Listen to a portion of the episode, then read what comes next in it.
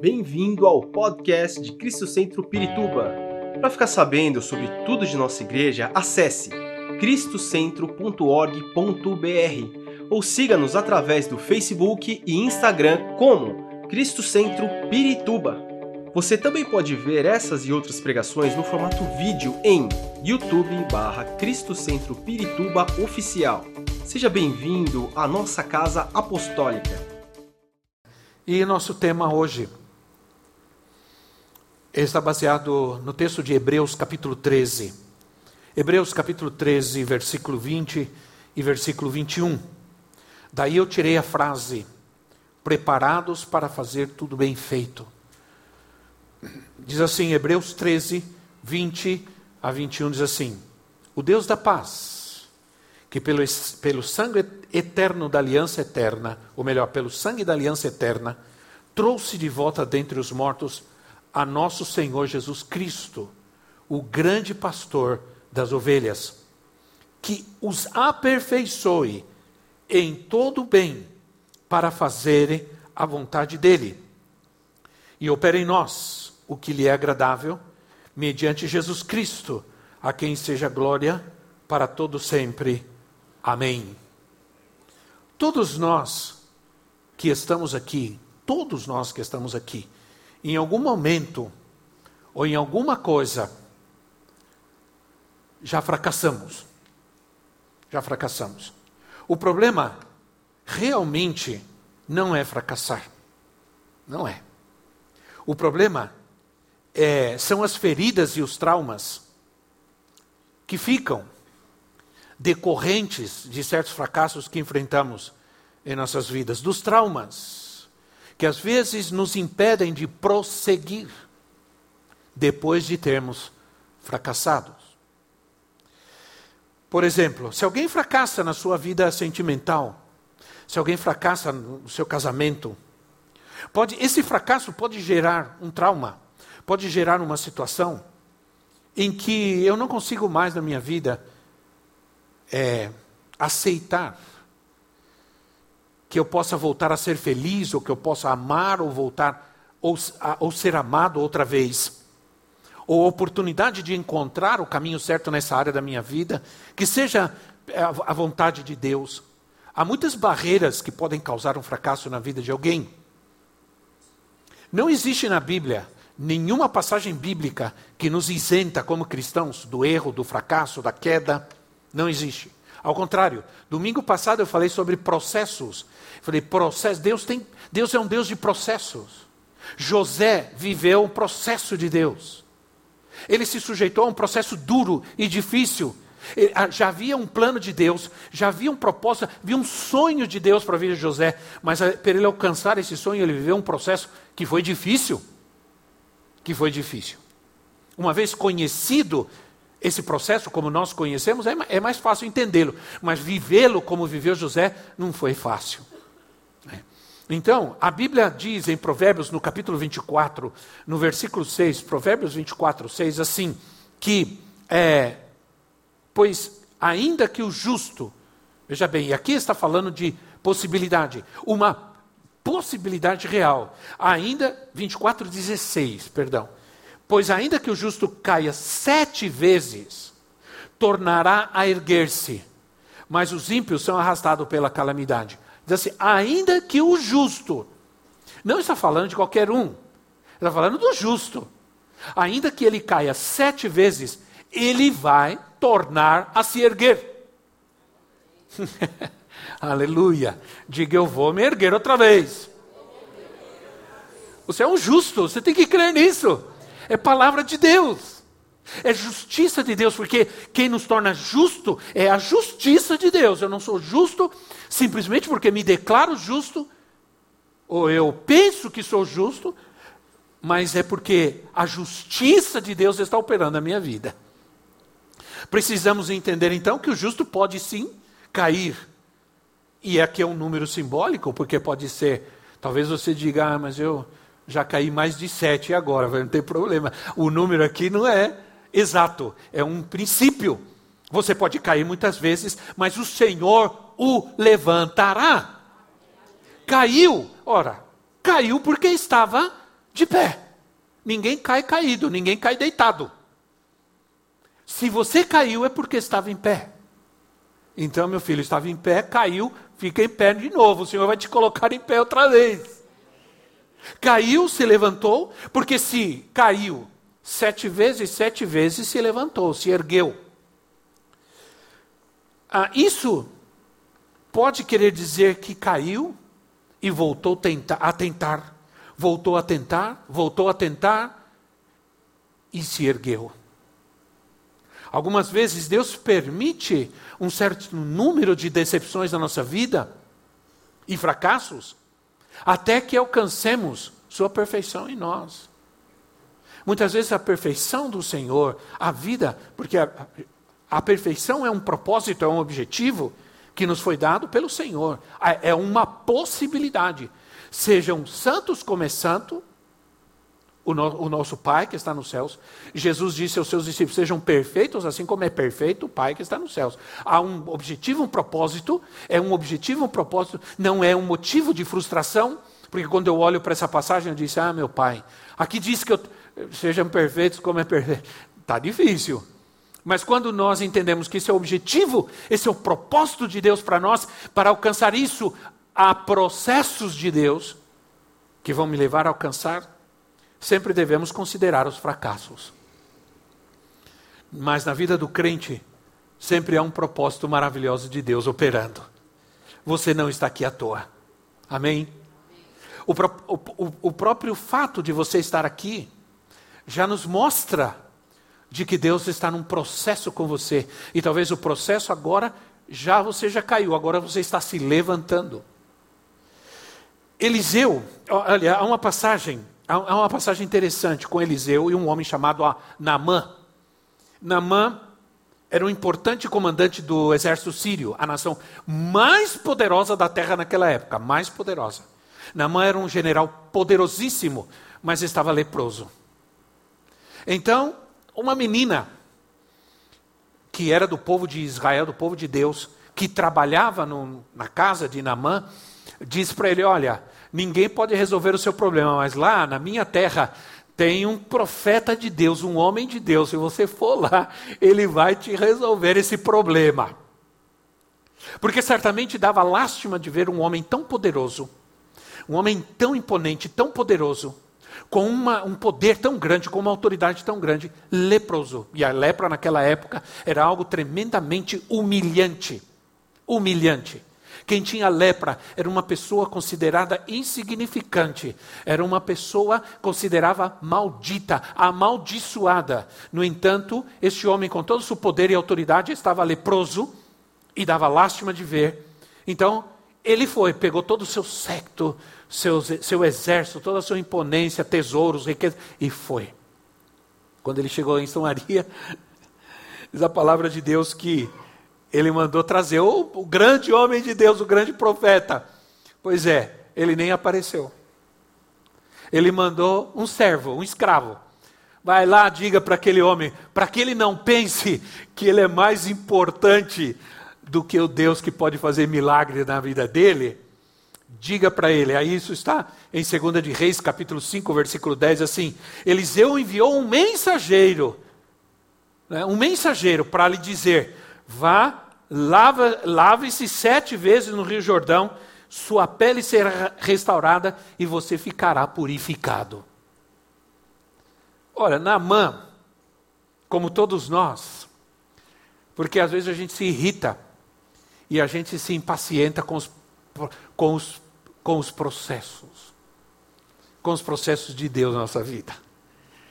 Ah, ah, o querer, é, queremos, mas os processos às vezes são de Deus. E o tempo é de Deus, e o tempo está no controle dele. E a Bíblia diz que há tempo para todas as coisas. Quando Deus age no tempo dele, não é o tempo dele não é Cronos, o tempo dele é Kairos, é um tempo com propósito. Kairos é um tempo com propósito. É um tempo profético, é um tempo de preparação. É um tempo de remissão, é um tempo de cura. Então, Naamã se irritou. Como que pode ser uma coisa dessa? Como é que esse homem nem me atende? Quem, quem, olha quem eu sou. Me manda uma mensagem, ó irmão. Às vezes Deus vai te mandar mensageiros estranhos. Toma cuidado. Às vezes o mensageiro que você quer ouvir e receber a mensagem não é aquele que você espera. Então, ele por acaso lá no rio, né? Lá no rio da Síria, por acaso no rio tal, no rio tal, rio famoso, por acaso esse rio não tem águas mais puras que esse rio Jordão aí, esse rio imundo, esse rio não sei o quê. E, e ele não estava disposto a viver esse processo. Por que, que eu tenho que entrar sete vezes? É compreensível? Não é compreensível. Se eu não tenho paciência, às vezes, de tomar um remédio que o médico me recomenda, você vai tomar esse remédio por 30 dias. Eu quero perguntar aqui: quantos realmente conseguem tomar aquele remédio 30 dias seguidos sem falhar um? Porque não teve paciência, porque não, porque não, não, não, não, ah, não vou tomar mais, ah, não quer, isso não vai funcionar, ah, não está dando certo. Tudo o que o nosso, a nossa humanidade nos impõe. Certamente não sabemos esperar, porque os processos de Deus não são, não são, não são fáceis e muitas vezes nos parecem completamente desnecessários mergulhar certas, sete vezes. Por quê? Por que não na primeira? Por que eu tenho que mergulhar sete vezes? Né? Por que, que não na primeira? ah, às vezes as pessoas fazem por aí, nós não fazemos. Campanha de sete dias, campanha de 21 dias, porque elas querem talvez é gerar um pouco de paciência na vida das pessoas, né? Nem tanto um milagre rápido. Muitas vezes é só na sétima tentativa, depois de sete decepções, frustrações, que vem a libertação. E é assim que muitas vezes acontece. Às vezes a libertação ela é instantânea e às vezes ela é um processo que não é fácil. Nós gostaríamos que tudo fosse tão fácil de resolver mas não é. Porque pode ser que há empecilhos, o próprio fracasso, a, o próprio trauma, a impaciência, o orgulho, tudo isso são impedimentos a que alcancemos realmente o milagre de Deus para nós. Às vezes Deus vem, é, vem aos 45 minutos do segundo tempo. Né?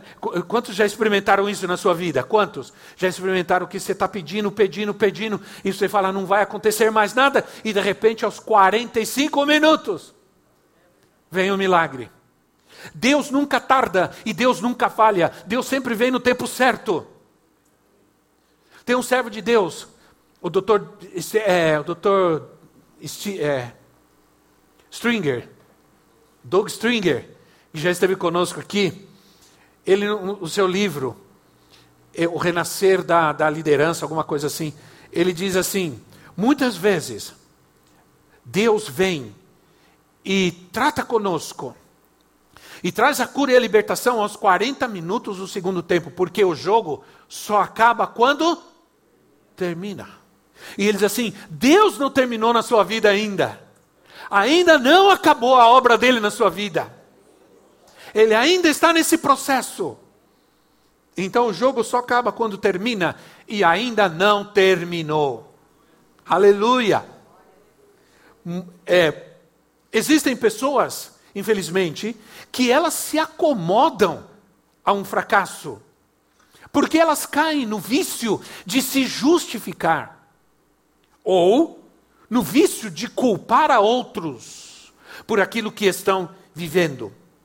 Depois de um tempo, depois de um tempo dessas atitudes de culpar a outros ou justificar a si mesmo, elas acabam é, já não tendo mais a capacidade de acreditar que podem sair da situação em questão. Já não sentem que têm a capacidade de reverter. Em Lucas capítulo 5, há, uma, há uma das passagens mais importantes da minha vida, para a minha vida. Porque foi quando Deus falou comigo, foi quando Deus falou ao meu coração, quando Deus confirmou o seu chamado para mim, o seu chamado missionário. Aquele chamado fundamental na vida da gente de deixar tudo, bem específico, deixar tudo para segui-lo, para servi-lo. E, e, e, Lucas capítulo 5 fala da pesca maravilhosa, quando, quando os discípulos estavam lavando as suas redes. E, E Jesus estava ensinando à beira-mar, e os discípulos estavam limpando as redes. De repente, Jesus olhou e viu aqueles homens, e sempre eu guardo essa imagem na minha mente é, de homens que estavam naquele momento muito frustrados. Eles tinham experimentado o fracasso. Qual tinha sido o fracasso? Diz o texto, e o texto deixa bem claro: eles tinham passado toda noite, a noite inteira, pescando e não pescaram nada. Eles eram pescadores profissionais. Eles dependiam da pesca para sobreviver. No entanto, eles estavam talvez ali lavando as redes e pensando no que fazer, o que eu vou fazer, o que vamos fazer, vamos seguir, que vamos Vamos buscar outro trabalho? Como vamos, como vamos levar o dinheiro hoje para nossa casa? Como vamos sustentar os nossos filhos? Talvez eles estivessem aqui, aqui lavando aquela rede, pensando, tomando um tempo para fazendo algo que talvez não fosse tão importante para, para tentar entender o seu fracasso. Quando Jesus vem, e esse é um texto que eu, que eu conheço muito, porque Deus falou comigo o Senhor Jesus chega e disse assim para eles: peguem seus barcos e voltem mar e voltem para o mar. Pensa bem, justamente o lugar do fracasso deles era aquele lugar. Onde eles fracassaram não foi na terra, foi no mar. Certamente eles jogaram a rede por todo lado, jogaram a rede aqui, jogaram ali, jogaram lá, jogaram. Não tinha peixe. Não fracassou. Aí vem Jesus e diz: voltem lá. Porque no lugar do nosso fracasso é onde Deus nos levanta muitas vezes. Amém, irmãos? Nós pensamos, não, sabe de uma coisa? Nada dá certo na minha vida, eu vou para o Japão. você pode até ir, você pode até ir, mas você vai para lá e pode ser que você fracasse lá também.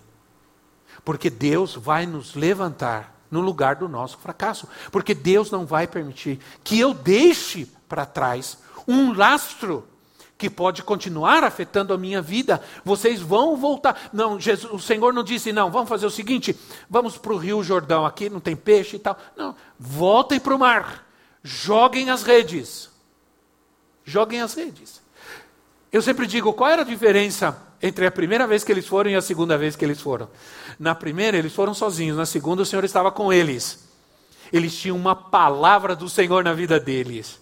Porque Pedro diz assim: Senhor, pescamos a noite inteira, manifestou sua frustração. Pescamos a noite inteira, mas pela tua palavra nós vamos. Palavra, palavra. É? Sempre há uma palavra de Deus para nós. Senhor está te dando uma palavra agora. E está dizendo: no lugar do teu fracasso, eu vou te levantar e vou fazer aí algo novo na tua vida. Não preciso te levar para outro lugar, nem para outro continente, nem para outra igreja. Ah, não vou para outra igreja. A gente tem pessoas que vivem mudando de lugar, porque pensam que vão em outro lugar vencer as suas, os seus problemas, suas fraquezas, seus fracassos não! Deus vai te levantar no lugar onde você está. Deus levantou José nos lugares mais difíceis que ele enfrentou. Ou você não crê que Deus estava com ele no poço, Deus estava com ele na cadeia, na prisão? Deus estava com ele e Deus estava com ele no palácio do Faraó. Ele sabia disso.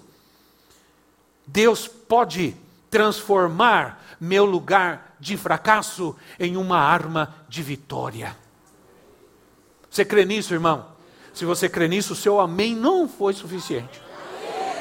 Aí sim. É. Talvez você não necessite de uma mudança de negócio, de uma mudança de cidade, de país. Convida o Senhor para entrar no barco da sua vida e deixa Ele te levar novamente ao teu lugar de desânimo e de fracasso e te levantar aí neste lugar. Sair da dimensão do fracasso não é muitas vezes empreender algo novo, mas é permitir que Deus transforme aquilo que eu estou vivendo. Buscar trazer Deus ao que eu estou fazendo, trazer um princípio de Deus, uma palavra de, do Senhor, uma motivação do Senhor para a nossa vida. Eclesiastes capítulo, capítulo 4, Eclesiastes 4, versículo 9, versículo 10. Eclesiastes 4, 9, 10 assim: É melhor ter companhia do que estar sozinho, porque maior é a recompensa do trabalho de duas pessoas. Se um cair, o amigo pode ajudá-lo a levantar-se, mas pobre o homem que cai e não, e não tem quem o ajude a levantar-se. Deus está colocando pessoas ao nosso redor que nos ajudem. Deus tem colocado pessoas em nossas vidas que, toma, que nos toma pelo braço e diz: levante-se, porque o Senhor quer que você caminhe novamente. Deixe de estar prostrado. Deus sempre tem uma mensagem, um mensageiro para nós. Aleluia. Não é verdade? Melhor é serem dois do que um, porque tem melhor paga do trabalho, diz a, a, a, a, a tradução revista e atualizada. Porque se caírem, um levanta o companheiro. Por isso Jesus disse, aí Jesus disse assim: Eu já não chamo vocês servos, mas eu chamo vocês de amigos. Se você entende isso, se você pega essa passagem de Eclesiastes, onde diz assim: sempre há um amigo que vai te levantar, né? essa é uma dimensão de amizade que está disposta, é aquele que está disposto, às vezes, a, a cair junto e a levantar junto, ou ser aquele que levanta. Deus quer. Sabe, eu, eu quero te dizer uma coisa hoje em nome de Jesus. Às vezes, chega de ficar caindo e levantando. Deus quer que você não seja mais aquele que cai e levanta. Deus quer que você seja aquele que levanta. Diga, eu quero ser aquele que levanta a outros. Quantos querem isso para a sua vida? Aleluia! Chega, já não é mais tempo de Deus para você cair e levantar. Deus já tratou, Deus já fez o processo na sua vida. Agora é tempo de que você seja daquele, aquele que levanta. Não importa por que caiu a pessoa, o que fez para cair, ou onde tropeçou. O princípio de ser aquele que levanta é, é ser, como diz a palavra de Deus, aquele que considera os outros melhor que a si mesmo. Eu não posso ser alguém que levanta o meu próximo se eu me considero melhor do que ele. Mas se eu entendo que ele é melhor do que eu e que Deus me ama como me ama a mim também, então eu sou aquele que levanta.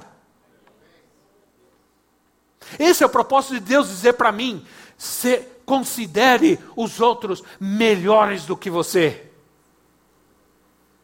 Amém, irmãos? E deixar que ele faça a sua obra perfeita. Ah, Lucas, no capítulo 17, versículo 4, Jesus traz uma palavra que incomoda muito, porque a gente às vezes passa por algumas, algumas passagens bíblicas, alguns versículos, a gente passa correndo. Né? A gente passa como pensando assim, não, tudo bem, vai, e dá uma de, como diz a, a, a gíria, né? Dá uma de desentendido, não. Jesus disse assim: se pecar contra você, se alguém pecar contra você, sete vezes no dia, e o Senhor disse no dia, não disse nem no mês, nem no ano, no dia, pecar sete vezes, e sete vezes voltar para você e disser: Estou arrependido, perdoe-lhe. Diga alguma coisa, irmão. Diga, ai, misericórdia, me ajuda. né? No dia, sete vezes o sem vergonha pecou contra você. Aí ele vem e me perdoa, me arrependi. Eu não sei se está falando a verdade. Já fez seis vezes. Pois é. Se você está contando, não é como muitos contam, porque diz assim: olha, quatro vezes eu já te perdoei. Você está contando. Você está mantendo um controle. Isso quer dizer, você perdoou, mas está mantendo o controle. Né? Dizer, eu perdoei quatro vezes, mas eu já perdoei. Quer dizer, você está dizendo, porque quando Pedro veio, porque Jesus está dando uma resposta para Pedro, porque Pedro vem assim, Senhor, quantas vezes tenho que perdoar o, o, quem me ofende? Sete vezes, porque sete é o número da perfeição. E para os judeus, sete é alcançar a, a, a sete é alcançar a perfeição. Aí Jesus disse, não, não. Eu digo para você que você tem que perdoar sete vezes Hã? Sete vezes sete? É? Quantas vezes for Necessário. Quantas vezes o irmão pecar contra você? Porque o número, número aqui não, não é exato, não é exato, não é matemática, é princípio. É princípio. Levantar o que está caído tem a ver com perdão. Perdoar significa ser aquele que levanta. Quando eu perdoo, por isso o perdão não beneficia a mim.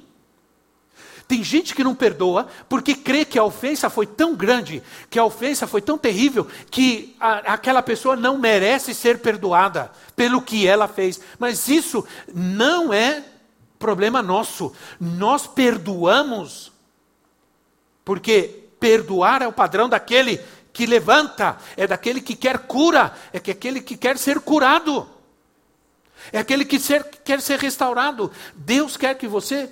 O texto que nós lemos diz que Deus nos criou, ou nos recriou, para fazer as coisas melhores. Nós temos em Cristo a capacidade de fazer melhor as coisas e fazer com excelência. Nem quando eu estava meditando sobre isso, o mundo, entenda uma coisa, e talvez você já tenha sofrido, já tenha visto isso. O mundo cobra quando o, o, mundo não cobra quando uma pessoa faz alguma coisa indevida, mas quando um crente faz alguma coisa indevida, eles, eles apontam o dedo, sim ou não? Eles ah, é olha o que o crente fez, chamei, ele é pedreiro, chamei ele para fazer o muro, o muro está torto e um crente não deveria fazer isso. O mundo não fala? Porque o mundo espera, o mundo espera que, como cristão, eu não sei porque eu, eu acho que isso é do diabo na vida do mundo, né? Porque, porque o mundo espera, o mundo crê que, como cristão, eu tenho que fazer bem as coisas. E, na verdade, eles têm razão. Porque a Bíblia diz que ele me recriou para fazer coisas boas, para fazer tudo bem feito. Não é parte do caráter de Deus para nós, como cristão, fazer as coisas de qualquer jeito. Eu nem falo de fazer coisas desonestas, porque eu não deveria. Nem deveria. Quando alguém pergunta, ah, uh, apóstolo, o que, você acha de eu sonegar imposto e tudo mais? Você não devia nem estar tá me fazendo essa pergunta. Nem devia estar tá fazendo essa pergunta. Né? Que você pode sonegar imposto. Ah, eu caí. Que melhor pessoa pode me levantar senão aquela por quem eu caí? Que melhor pessoa para me ajudar a levantar senão aquela que me derrubou? Por isso vai trazer cura para todo mundo.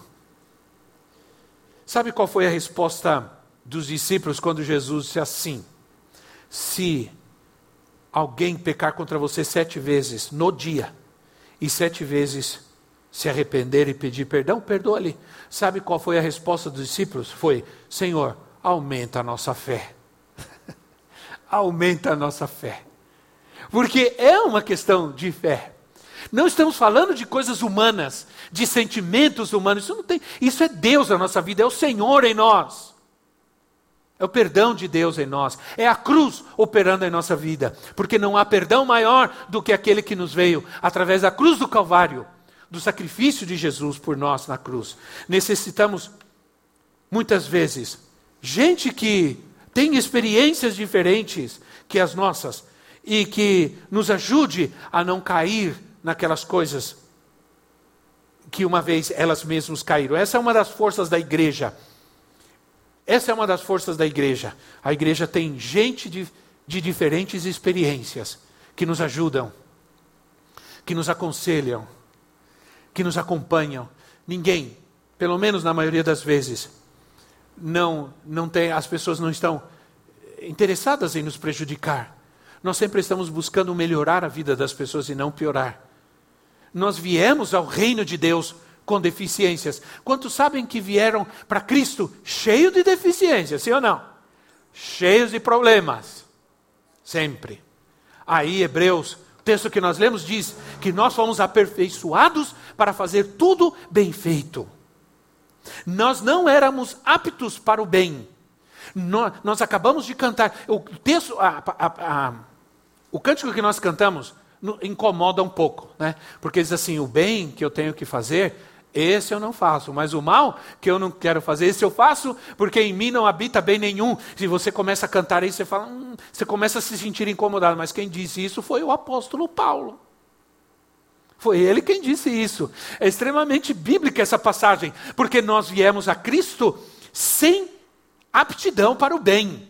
Nós estávamos habilitados para fazer o mal, nós não tínhamos capacidade para fazer bem as coisas. Sempre havia uma intenção que não era boa. Mas quando viemos ao reino, quando o sangue da aliança eterna veio sobre nós, ele nos deu nova vida e nos deu a capacidade para fazer o bem. Quantos dizem amém a isso? Para fazer bem as coisas, para fazer boas obras. Fomos criados para boas obras. Diga comigo, boas obras. Aleluia. Nós temos que fazer as coisas de maneira que o mundo se admire da nossa fé. Todo bem ou toda boa, boa obra, em tudo. Isso quer dizer que vamos fazer bem feito tudo, todo empreendimento. Eu creio nisso. Você crê, irmão? Eu não era capaz. Agora eu sou capaz para boas obras. Nós temos um irmão aqui ele não veio muito, ele, eles mudaram para longe, né? Mas esse, esse homem se converteu ao Senhor. E ele era alcoólatra, alcoólatra de viver na rua jogado às vezes. E ele, trouxeram ele aqui para a igreja, ele recebeu a Cristo. O Senhor transformou a vida desse homem. Ele é um pedreiro. Ele não é pedreiro de coisas finas, mas ele é um pedreiro é, daquela parte mais grossa, mais. Mas ele Deus deu a esse homem uma. Antes ele não fazia bem as coisas, porque bebia muito. Mas quando ele recebeu a Cristo, ele começou a fazer as coisas de uma maneira que todo mundo, ele mesmo me ajudou na minha casa, eu não sabia como resolver um problema na minha calçada, fazia, alguém ia lá fazer, ficava torto, alguém ficava virado, ficava errado, porque, bom, há um problema ali. Ele foi e fez a minha calçada e ficou perfeito. Fez uma calçada. Ele fazia um reboque fantástico. Uma, uma vez uma, uma irmã contratou ele e ela, ela falou assim, apóstolo, ela veio falar comigo, apóstolo, olha, é, é impressionante o testemunho desse homem no bairro onde nós, onde eu estou, onde ele está. Ele está fazendo um muro e a calçada na minha casa. Você precisa ver, apóstolo. Tem dois vizinhos que eles, quando ele começa a trabalhar, eles saem, colocam uma cadeira na fora, sentam e ficam vendo ele trabalhar, porque ele tá, trabalha todo o tempo cantando e adorando ao Senhor. Todo o tempo. E tem um vizinho meu que é um senhor já de idade, que, um, com muitos problemas emocionais, depressão. Ele senta, põe a cadeira e fica ali o tempo todo que ele está trabalhando. E ele que traz uma paz para ele impressionante. E ver como ele trabalha e como ele faz as coisas bem feito. Um homem simples, com a presença de Deus na sua vida, faz algo que chama atenção, que glorifica o nome do Senhor. Porque nós fomos criados para fazer coisas novas. Talvez Deus tenha algo, uma experiência nova para a sua vida. Deus tenha um projeto novo para você. Você se impressiona com aquele que se dá bem às vezes fazendo a coisa errada. Às vezes a gente se impressiona com pessoas que fazem as coisas erradas. Se deu bem. Mas eu vou te dizer uma coisa agora, muito importante para você. Você, como cristão, nunca vai se dar bem fazendo algo errado. Sabe por quê? Porque você foi recriado em Cristo para fazer o bem. você foi recriado no Senhor para fazer o bem. Eu já não, eu tenho que chegar num ponto na minha vida que eu já não tenho mais nenhuma capacidade para fazer algo errado. Não é porque eu não posso, mas é porque já não está em mim. Já não está em mim. O espírito que opera em mim só me leva ao bem. Nunca me leva a questionar a, a, a, a motivação dos outros a criticar o trabalho, a motivação dos outros. Esse é o poder da graça. Em 2 de Coríntios, 2 de Coríntios 9, 8. Segunda de Coríntios 9, 8, eu já vou terminando, me ajuda aqui para que eu saiba que eu tenho que terminar, senão não termino. Segunda de, de Coríntios 9, 8 diz assim, e Deus é poderoso para fazer que lhe seja acrescentada toda a graça, diga comigo, toda a graça. Olha só, para que em todas as coisas, diga todas as coisas, em todo tempo, diga, tendo tudo o que é necessário, vocês transbordem em toda boa obra. vocês transbordem em toda boa obra. Aleluia! E aqui é uma totalidade de Deus. Né? Todas as coisas, todo o tempo e em tudo, vocês transbordem em coisas boas, em fazer o bem, em boas obras. Olha, eu quero rapidamente dizer para vocês: o princípio bíblico de ser diferente, de ser o melhor, de ter mais êxito em tudo que fazemos. A bênção de ser aquele que levanta é a de ser aquele que tem mais força de levantar alguém consigo. Lázaro. Jesus vem em, em João 11, é, em João 11, Jesus, Lázaro morreu. Onde o colocaram? Isso é Olha, às vezes a gente passa as passagens e não observa. Jesus pediu para que levasse onde estava Lázaro.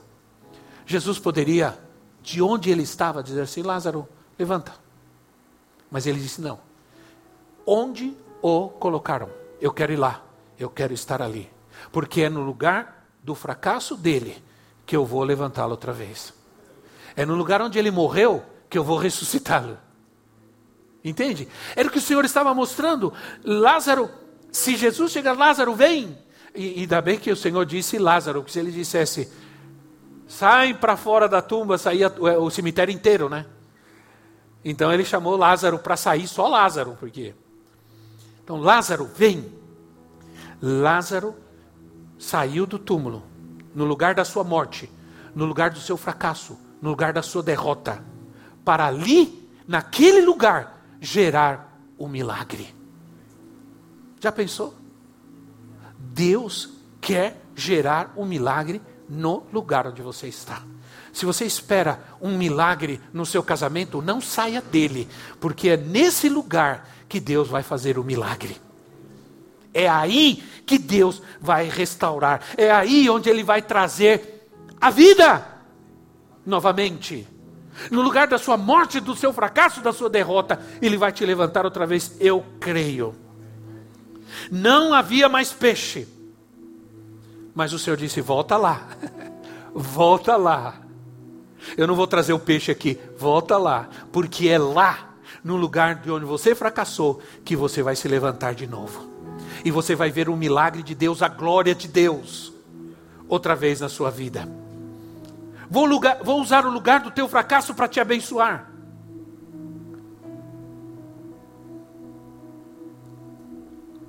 O Senhor encara o fracasso conosco, Ele está conosco. Tenho medo, Senhor, mas Ele te chama para você enfrentar o fracasso. Ele te chama para você enfrentar junto. O Senhor não os deixou. O Senhor não disse, vão para lá. O Senhor foi com eles. o Senhor estava com eles. Disse, não abandono mais vocês. Não deixo mais vocês. Quando terminou, que os barcos se encheram de peixes. Peixes que estavam desaparecidos, né? Encheu. Quando voltou, o Senhor disse assim: Bom, a partir de hoje eu vou fazer vocês pescadores de homens. E aí diz o texto: E deixando tudo, o seguiram. Foi o que aconteceu na minha vida. Quando eu recebi essa palavra, ela foi rema para mim. Bom, eu quero dizer para você, e Deus disse para mim, que eu te chamei para você deixar tudo.